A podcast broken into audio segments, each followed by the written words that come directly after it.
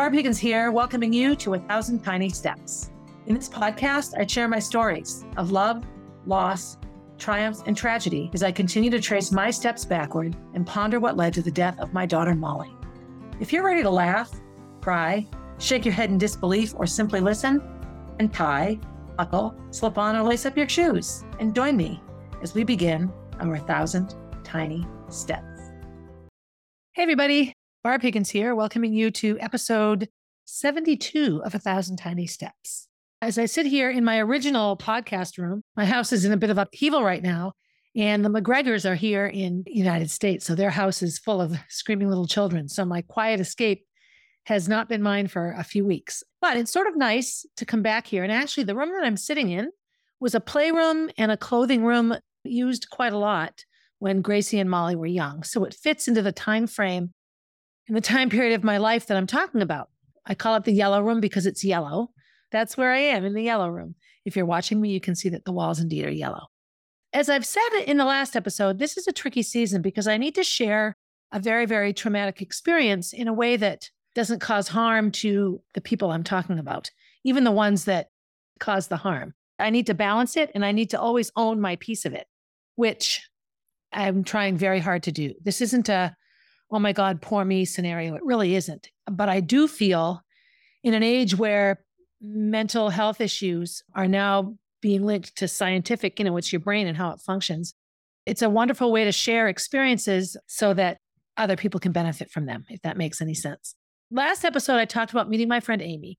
When I re listened, you know, I could do these things over and over again. And it was a bit negative in the sense that I shared a lot of really troubling experiences. I have to say, the first two years of that friendship, as equal as the rough times were, were the good times. Amy and I really clicked. We clicked really well. And so, this episode, I really want to talk about the friendship. Because the first thing people will say when you're in an unhealthy or abusive relationship is, Why did you stay in it? But the thing is, when you love somebody and sometimes it's fine, you cling to the times that are fine you know, in dealing with children who have been abused, they don't want to leave their homes. They love their moms and dads, but that's the person that's abusing them. So, in my friendship with Amy, it was very, very clear, much more clear to other people than me, that there were red flags. And I had people sort of warn me, and I defended my friendship with her and her to the hilt because at the time it really fulfilled a need for me. I also am always very good at justifying or forgetting about, forgetting, I'm doing air quotes, the negative things when the positive things come along. I've done this eh, actually in every relationship.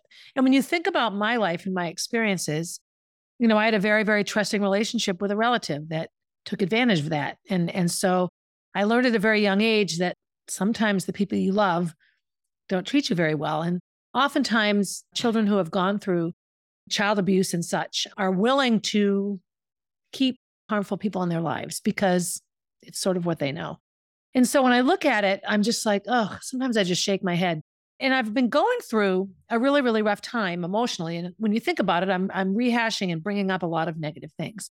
And so I'm reliving a lot of those experiences. And it reminds me a bit of my lawsuit years where I was so caught up in the lawsuit and reliving every detail of Molly's death it kept me there. So when the lawsuit ended, it was like she died again. And so part of my reason for just deciding to come clean and tell all aspects of my story, good and bad, part of it is self help, you know, really getting it out there, getting it outside of me. You know, I've been carrying around a lot. And then also just laying it out in a way that provides help for other people. I have not led a perfect life. Absolutely not. I've made terrible decisions over and over again. And I will never, ever deny those. One of the biggest problems I have in this friendship with Amy and then later with Roy, what I don't like is when people say things about me that are not true. I will never deny something I've done, but I will not accept a lie about me. And sometimes truth manipulation and word change can be very, very difficult to navigate, especially when the people creating the word change are very, very good at manipulating reality so that it's enough true that they can say this is what happened. And that was something that slowly crept into my friendship. Prior to that, really, when we first met and first became friends, I just found it wonderful. It was someone that really, you know, we were close enough in age we had similar backgrounds, children in the same class. I had some wonderful friends in my neighborhood, but both both Jen and then Sarah around the corner are much younger than me. And this was before the Newtons had moved in. And so Lisa, she's a bit older. And so when when she moved in, I did I felt like I did have another connection in, in the neighborhood, but I didn't talk on the phone. I didn't have a lot in common with some of my neighborhood friends. I will say that becoming good friends with Amy put a big strain on my friendship with Jen in the neighborhood. And it wasn't actually Jen's reaction was relatively healthy. She just worried about me and saw that I was diving in. And this is something I've done again and again. I I suddenly am surrounded and, and just fill myself up with a friendship. When I first moved home to Concord, it was it was Meg. She was truly in need of all the time I spent with her, but suddenly that was my entire life, sort of all or nothing. You know, I've really tried to analyze that and look at that. When she and I became friends, I said to Kenny, I felt like I got said yes to the prom. You know, I felt like I just really, really loved Amy immediately, really quickly, and we connected and clicked. In the early days, I would say would be the full calendar year of 2006. Gracie and Morgan were still in preschool. And then the calendar year, you know, 2007, when they were in kindergarten. So 0506 and then 0607. Those two, I sort of categorize things by school years because I was a teacher at the time. And so it's how I measure time. New Year is in the middle of the calendar school year, so it doesn't seem like a necessarily a beginning. We spent a lot of time together. We didn't do things like go out for drinks. That wasn't what we did, or go for coffee. We often talked about wishing we had time to do those things, but we didn't. Really, most of our time together was centered around the kids, either activities or play dates or running. Running came along a little bit later, but we did talk on the phone a lot. And I went to her house with the girls quite a bit. She would come to my house sometimes, but oftentimes, you know, her husband was a pilot, so or still is a pilot, and so he was gone for chunks of time. So, you know, it's one of those things where I had this friendship that was a certain way when she was alone, and then it suddenly shifted when Roy came back. That's not necessarily uncommon. You you have the house to yourself with your kids, and then now suddenly your partner's back, and you have a few days where they're there. And so, in hindsight, and looking back at it now, some of the differences were stark. Perhaps should have been a bit of a warning, but they weren't. When I look at my list of things that really, really I missed I still miss that kind of friendship. And loved about Amy right away was that I had somebody that could talk about mommy time a little bit. Both Gracie and Morgan had significant educational issues at the time. And so we talked about that. We talked about teachers. We talked about, you know, they were new here. Amy was new here. So places to go and things to do. And we spent a lot of time together. I do remember the one strife it caused was with my mother, and I talked about that.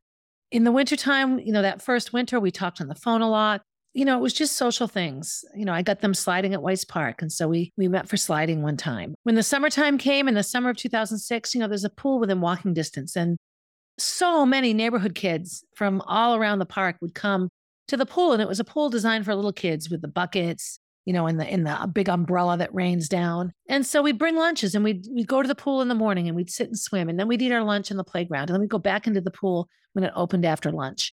And those were fun times. The girls loved to swim. Morgan was a fish, much more so initially than Gracie, although Gracie and Molly got there. At that time as well, things with Kenny and I were going really well.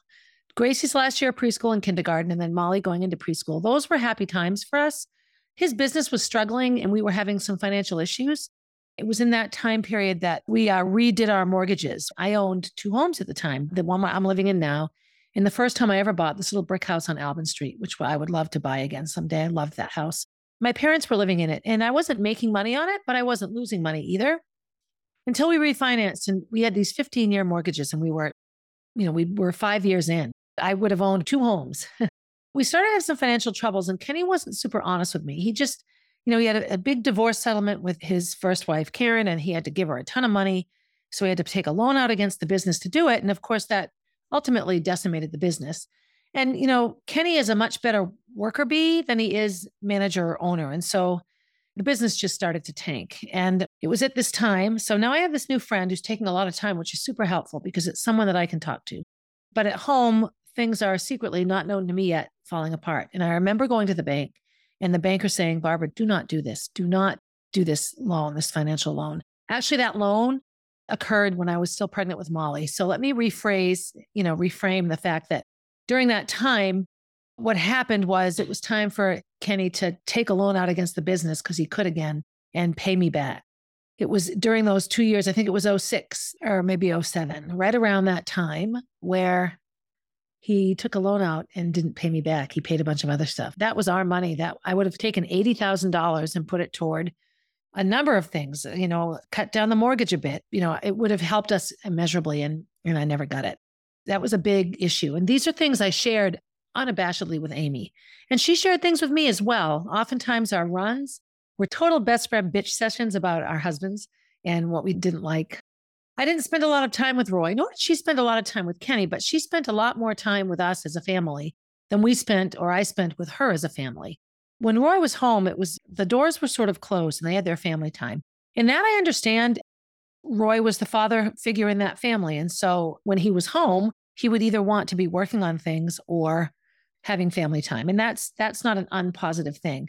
What was odd to me sometimes was the change in Amy's behavior. And it became clear to me that she really sort of behaved one way when he was home and a different way when he wasn't. And maybe that's true for everyone as well. I'm not passing judgment on it. But that I remember being a little leery of.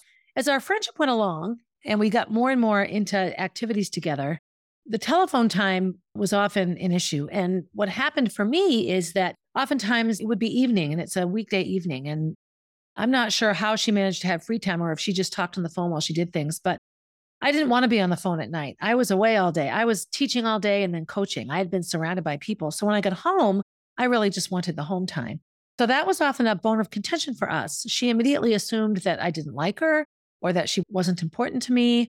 None of these things were true. And the constant reassurance was sometimes tiring because I just felt like she didn't believe me, I guess. And the other thing was sometimes in our conversation, she'd spit things back to me. So, for example, um, we talked about, you know, I had been in AA for a long time, well, eight years in my younger years. And then, you know, I was an active drinker, not alcoholically at that time. And I said to her, what AA fixed for me was as a child, I, I was told by authority figures in my life to lie, to keep things secret. And I said, you know, I didn't have a hard time quitting the drinking, but when I really went through the steps, you know, it fixes everything. I mean, anyone with any issue could benefit from AA. And I said, it really told me I didn't need to make up stories or lie to be safe. And I remember her telling, coming back in a conversation with me and saying, well, you know, you're a compulsive liar. Like when we were having a disagreement, she would say, Well, you, you admitted that you were a compulsive liar. I don't know if I can believe you. And I'm like, I never said I'm a compulsive liar. No, I'm not saying I haven't lied in my life. Everyone in, in this situation, Amy, Roy, me, we've all lied. we've all been truthful. And so those were little things that went along. Some of my fondest memories. So I was big into birthday parties. So in April of 2006, so that was their preschool year, I always combined the birthday parties. So Gracie and Molly would have a big combined party, and I would invite all of Molly friends. All, it would be huge, all the neighborhood friends, their school friends. And so Morgan came that year. Her big sister came too. She would come a lot. She's super helpful. Teresa was unbelievably helpful. What can I do to help? What can I do to help? And she also loved the toys and things. I just got a kick out of watching her. She was just curious about everything. We had this amazing birthday party and it was a blast. And Morgan was a big part of it and I think enjoyed herself. I don't know. But as Amy and I got to know each other, she would offer to help on these things and then ask for my help on her end. And I remember that being really a good thing, I think. Over the summer, because we have a big yard, the biggest yard in the neighborhood, really, we often had, you know, neighborhood parties in our yard. And I remember one summer, I think it might have been the summer after kindergarten, but it was in this two year time frame. We had a big party, and it was one of the few times that Roy actually came over. And we had a ton of people there. And we had these Little Tikes, these Little Tikes playhouses in the yard, and all the kids are running around. Sort of have the women. And so I look over and and Roy has all these kids piled on top of a playhouse and he's shaking it like crazy. Ah!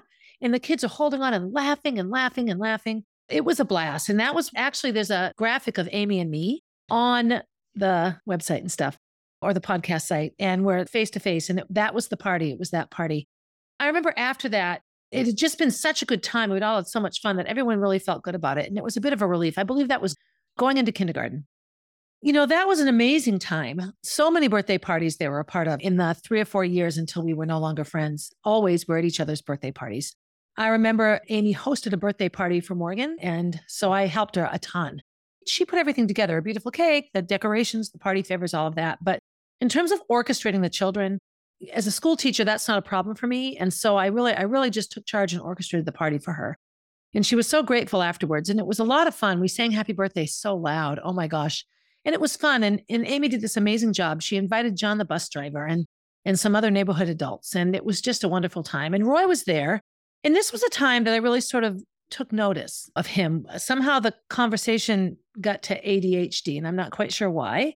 He gave a big oration about why he thinks you know ADHD is overdiagnosed, which it very well could be, and you know that it's not an, an excuse for not getting things done. I mean, it was it was just sort of as a special educator. I remember the bus driver John, Mr. John, we called him, and I sort of looked at each other, and he just went off and off about all the books he'd read on it and all of this, and and that will become significant later on because that was often his response to things that he disagreed with. And so I remember just being off because he was sort of off to the side, didn't really take part at all.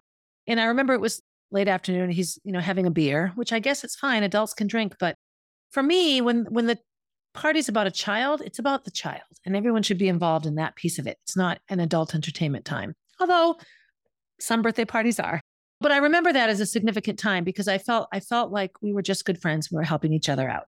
We had a lot of fun that first summer, tanning in the yard. You know, she'd come over. It. She had this big, beautiful house, but no yard at all, really not a lot of space to play. And there wasn't easy inside outside access, meaning in my house, you come in the porch and you're in the kitchen, and the next room is the playroom. And so it was easy to run in and get toys and run out. And there was a lot of good interchange there. We had a huge driveway gated in. So riding big wheels. I remember Morgan's favorite thing. We had a big wheel, but it wasn't like a standard big wheel. It was a little bit smaller. It had like a handle on the back you could push a child in it. And her favorite thing to do was ride that thing back and forth as fast as she could. Gracie didn't have a lot of interest in it. You know, Gracie would be sitting and playing with something. Morgan would be riding back and forth, back and forth, sometimes with a fire helmet on her head. We had wonderful times in the yard. It was just an easy place to play. And I appreciated that. We both read this book called The Secret Life of Bees. It's a heart wrenching book about an abused little girl who accidentally kills her mother. They made a great movie out of it. And I remember reading it and sobbing at the end of it, just sobbing. And calling Amy on the phone. I was in my kitchen and just thanking her for being my friend. And she felt the same way. I have I have these wonderful cards that she wrote to me and with the wonderful things. The the one I remember most, it was these two women with flip-flops in their butts, and it was all about wearing a thong to the beach. it was kind of funny. I really truly loved so much about that friendship. It was a good thing. Amy was very, very Christian.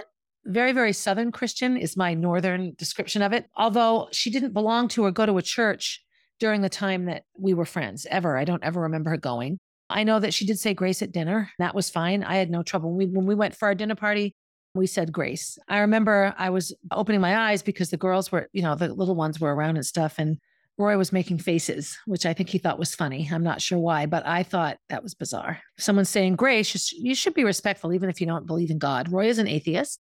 Nothing wrong with that either. I do feel that in that scenario, there was often competition. I don't know. I'm right. No, I'm right. You're wrong. I'm right. That kind of thing.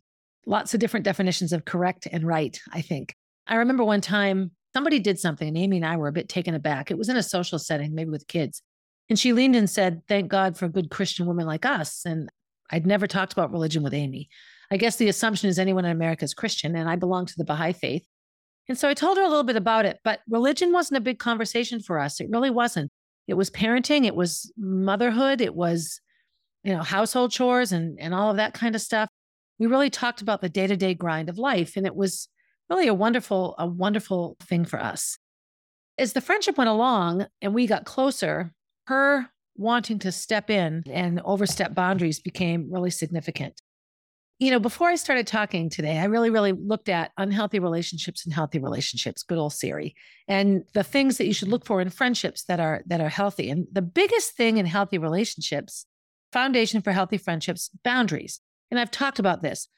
I have a hard time with boundaries, not necessarily jumping over other people's boundaries, but letting people jump over mine and I just have a long, long succession of it. When I look at friendships, like like when I think of my time coming back from BU and from Boston, so you know, jumping in with Megan and really letting that take over my life. She didn't consciously overstep boundaries, but I let every boundary I have down. I didn't create barb time for myself at all. Oftentimes, I went for my runs at midnight because I needed to get the run in and I had spent the whole day with Meg. So I look at how I jump in wholeheartedly to these friendships and relationships. Amy and I shared everything. And she really wanted one of those fluid friendships where she could just come over. I think she had a really, really good friend before she moved here in the place she lived before. And they were neighbors, I believe. And she said, you know, it was just so great. We could just walk into each other's houses. And, but for me, I wouldn't just walk into somebody's house. And I actually do remember a time where I went to her house and knocked and knocked and no one answered. So I walked in and it was a bit uncomfortable and I wasn't quite sure why. Just said, Well, I knocked and knocked. I'm sorry. I apologize profusely. You know, the number of times that I came home and Amy was either in my kitchen or in my yard. And oftentimes it was dinner. A couple, more than once, I'd come in and Kenny's cooking dinner and Amy's there with Morgan. And it's like, what, what, what, what, what, what? You know, it was really, really just difficult sometimes. I don't feel that the boundary piece of our friendship was healthy at all.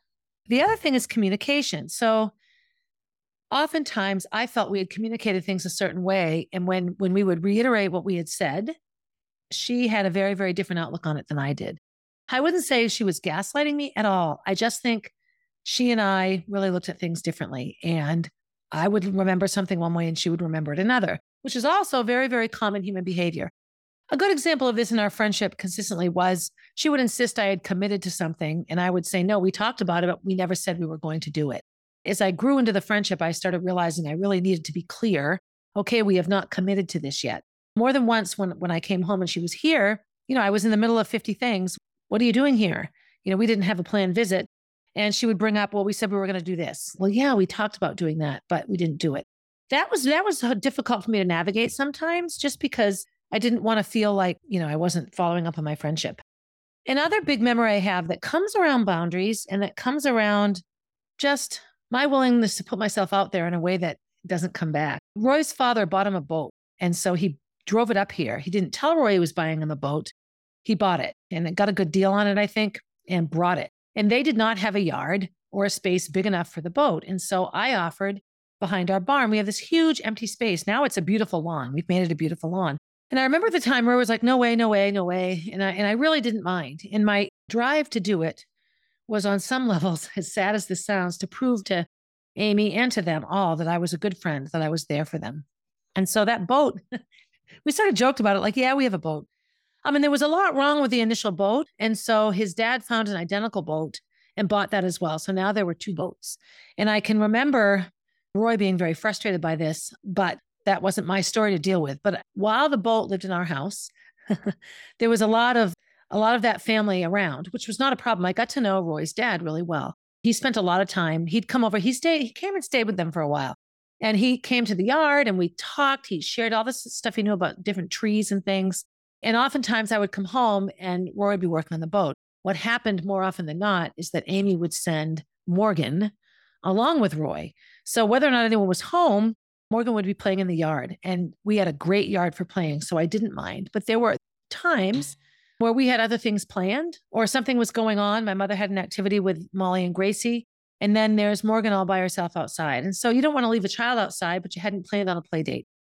But as we went along, really, really what Amy wanted was the ability to drop Morgan off whenever she needed to or wanted to. And it just, I had too busy and too structured a life to do it. And so now it puts the child in the middle. And that was incredibly difficult for me. That was probably one of the most difficult parts of our relationship was that. But I included both of those girls in everything I could. As Teresa got older and, you know, had more independence and could walk around a little bit and be with her friends outside of home, she would often stop by. And I loved that with her, with her friends. You know, all in all, it wasn't a bad thing. It wasn't always a bad thing. There were a couple of times I spoke on the phone with Teresa just about this and that, nothing big. And oftentimes at the pool, it would be Teresa and Morgan. So I would always, always, always keep an eye out or have them sit with us at the lunchtime picnic or whatever. You know, we all want these friends when your motherhood can be so isolating. And I think sometimes I felt that way. You know, my job at the high school was wonderful, but it, the community of teachers I had there, I started at Concord High School in the fall of 2004. And so I had only been there a year before I met Amy. And my first year was terrible. I wasn't the candidate that the health department wanted, but you know, the you know, the PE and health. They did not want to hire me at all. There were a couple of people in that department that I don't know why, because I didn't know them. I just they just didn't like me or I rubbed them the wrong way. That's not abnormal either. But the principal of the high school at the time, Jean Connolly, really, really wanted me to have the job. And so I, I, uh, I did a sort of a practice interview for a special ed job at the high school and nailed it. And they really wanted me to take that job. But special ed at the high school level is hours and hours and hours of paid work. In hindsight, I might have been better off taking it, but I didn't. Jean offered me the health job and I took it. And I, at the time, I thought it was the right thing. The Connollys moved to Concord the year I was pregnant with Molly, 0203. And Allie ran for me I had a nice connection with that family. Patty, Allie's mother, was very, very doted on and was very involved in Gracie and Molly's young, young life. And, you know, it just seemed like this is a good idea. I should, you know, because he always said, why don't you teach at the high school? And in terms of coaching, it was wonderful. So I had a lot of change in my life all around this time. Needing to sell my house on Albin Street. Eventually, with the money situation at home, we had to sell the house. A new job that was very, very stressful. I had a very, very blank classroom the first year, no posters. I had no curriculum at all, nothing. I had to get another teacher to sort of unlock the door and and show me some things. And then the gentleman that taught across the hall from me offered no help, no help whatsoever. Didn't even speak to me. He was a teacher named Russ Young. He just didn't speak a word to me, zero. And when he left, he had to leave early in the year. His wife was sick and he had to stop teaching, and a permanent sub came who ended up taking the job, Julie. And she opened this cabinet, and the curriculum and posters, material that he withheld was horrifying. And I just think, why do people act this way? And what is it about me that causes them to treat me this way? Because it isn't uncommon in my life. Gracie and I just did a funny TikTok about, am I the drama? I'm not the drama. Am I the drama? It was just really funny. And I ask myself that all the time, you know, what is it that I do that draws drama to me? Because I don't like it, but it is something that either I jump into or it follows me a lot. All at once, I have a change in jobs and I really missed the small community of Walker. I really, really cried and cried and thought I'd made a big mistake. And I think in hindsight, I probably did. And then this new friendship. So now what? You know, I know I have this friendship that's now slowly overtaking my life. In these two years of first being friends with Amy, all of my other friendships struggled and became strained. And at the time, I really thought there would be a group of us to be friends, but there was just enough off about Amy. And when I say off, just her unwillingness to sort of appreciate boundaries. She shared with me once that she would go and have tea with the husband of a woman up the street. She would walk up the street, knock on the door, and sit and have tea. I don't know if he worked at home or what, but she would say these things and I would get a bit jealous. I think I mentioned this before. Later, when I would speak to the spouses about these things, they were really troubled by it. It was just odd. And so that began to sort of niggle at me a little bit. The final thing that really, really was a struggle for me in our friendship was how much she didn't want to, it appeared that she did not want to be with her kids. And so there was a lot, a tons and tons of time that they were with me or with somebody. And that ding, ding, ding was a bit of a red flag. You know, when I look, go back to healthy relationships, boundaries, communication, trust. You want to build trust with somebody. I jump right in and trust people immediately. And I think both of us trusted one another. Again, as our friendship went on and I and I started to have my my doubts, or maybe I seemed like I was pulling back a bit, she would jump in and cling. And she was very open and honest with me. I have abandonment issues. And when you when you don't respond to me, I feel like you don't like me anymore. So that was a very big thing. She was open about it, but nothing really ever changed. And then finally, consent. So we think of consent as sex, and that's very true. So in a romantic relationship, consent is a huge piece of the puzzle. In a friendship that isn't romantic, so consent for me, when I think about it, would be, you know, her putting Gracie in a bathtub and assuming that that was okay, or being at my house at a very, very inappropriate time and then not leaving for an hour, an hour and a half.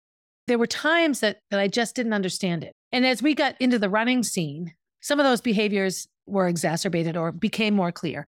But running was fun. I liked to run in road races when I brought Amy along. And one of my favorite memories is we ran a road race in Canterbury called the Woodchuck Classic. and it's a small summer road race. And she won her age group. It was exciting. We each won a prize. And it was just so, it was just kind of one of those fun bonding times. Like I really liked it. It was a really fun time to wrap up this, all of us want friendships. All of us do.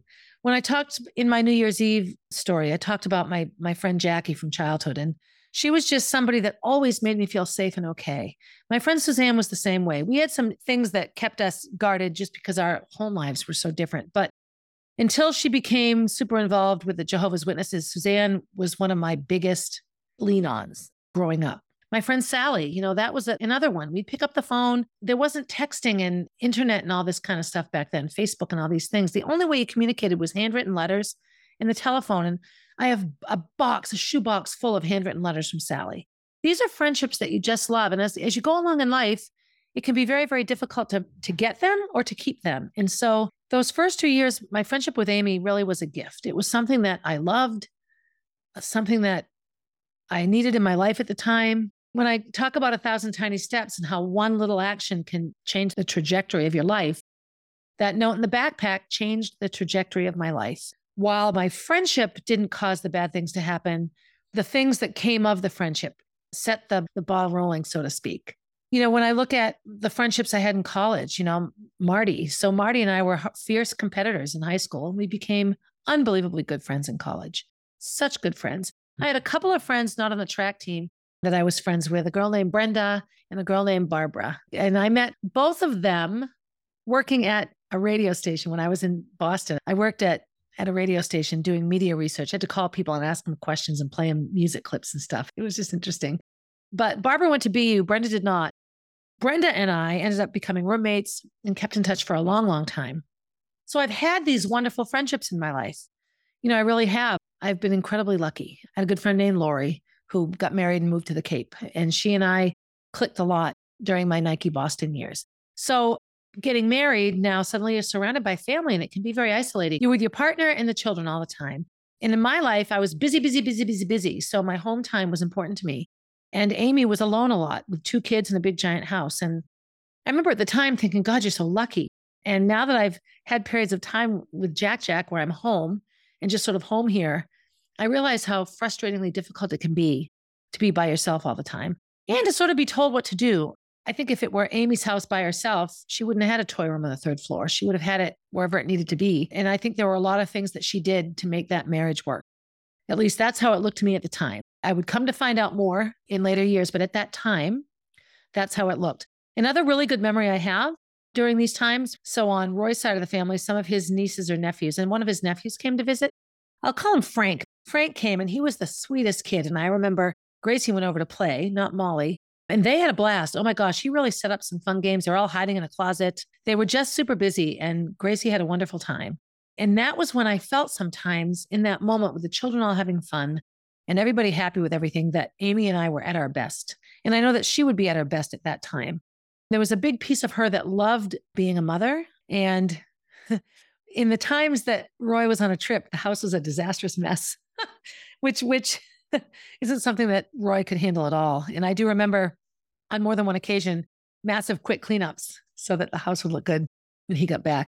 And another thing that was a lot of fun for us was snow management. You know, when you've grown up in New England, managing snow is no big deal because you do it all the time. When you move into New England from places south of here, you know, it snows in a lot of places that Amy had lived, but the snow melts in a day or two. So you don't really have to do anything with it. Shoveling her driveway was always a, always a task. There are a few times I helped her do that as well. But I really didn't mind. I just didn't mind. It was a really good time. I'll begin to wind down here. And I think we are not meant to be alone. We are not, as human beings, meant to be isolated all the time.